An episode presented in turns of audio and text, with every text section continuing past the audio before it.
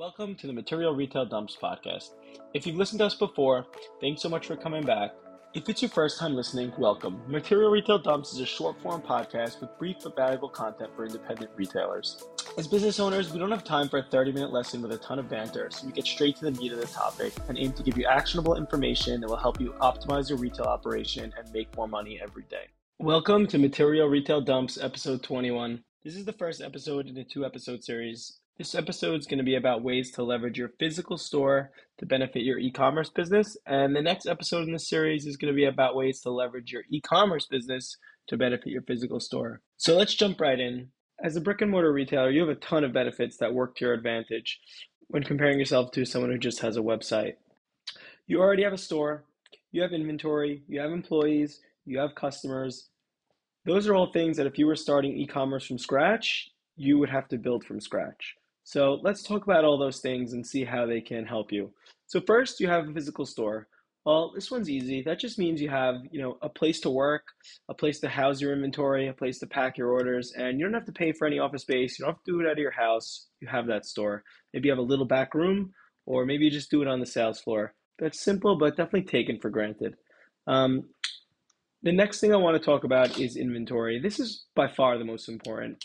So, as a part of doing business, you undoubtedly buy merchandise. And you probably buy merchandise on a regular basis. Maybe it's every week, maybe it's every month, but you're always getting new styles into your store. Um, you always have new items for your customers to choose from. And that's a huge benefit um, because now you don't have to go out and buy new items for your website. You can take the items that are already in your store that you're consistently getting, photograph them, and put them online. This is a big advantage for two reasons. Number one, you don't have to guess what merchandise is going to work online because you know what merchandise is working in store. So just start there and see what happens.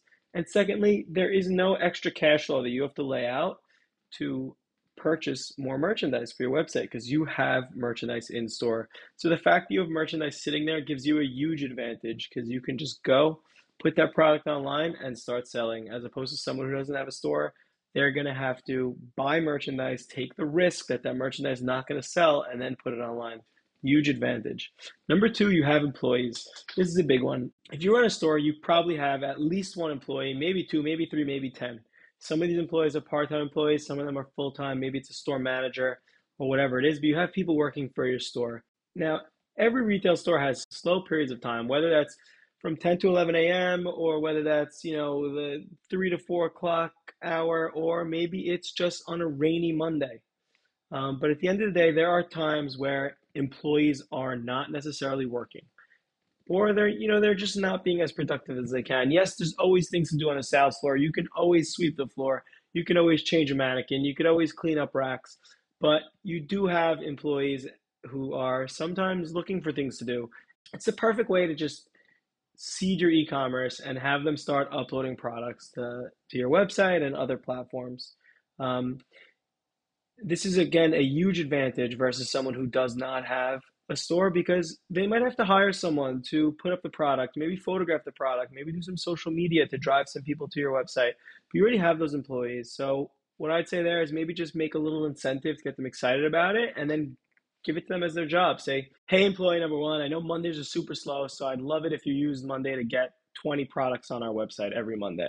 This way, every single Monday, you have new products going on your website. Number three, and this one is maybe the most important one and something that really everybody just takes for granted it's customers. You have customers, you have a customer base, you are in a community, you're on a street, customers are walking past your store, customers are coming into your store, customers are buying from your store use those customers as your website customers. Now, a lot of people will say, like, no, I don't want my customers to shop online. I want them to come into the store. There are multiple studies that show that that's not the case. When a customer is loyal to you, they will shop in your store and on your website. And when a customer is shopping on both channels, they shop more. And many times, maybe they buy online and return in store, and that's just an opportunity.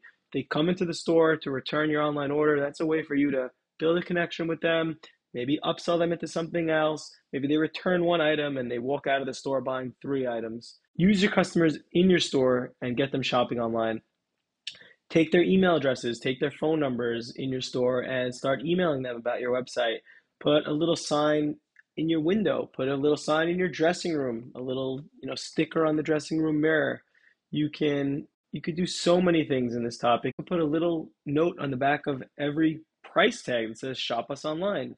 You can put a little note on the bottom of your receipt. You can give them a little coupon every time they shop, staple it to their receipt with, you know, 10% off your first online order. At the end of the day, it's going to be a huge advantage for someone who has to go out there and build their own customer base from scratch because guess what? You already have your customer base. So going from zero to 50,000 online is going to be a hundred times easier when you have a brick and mortar store because you can leverage those assets. And by assets, I mean your physical space, your inventory, your employees, and your customers. Well, that's it. I'm looking forward to the next episode where we'll talk about the opposite way how, how you can use your website to help your physical store. Have a great day.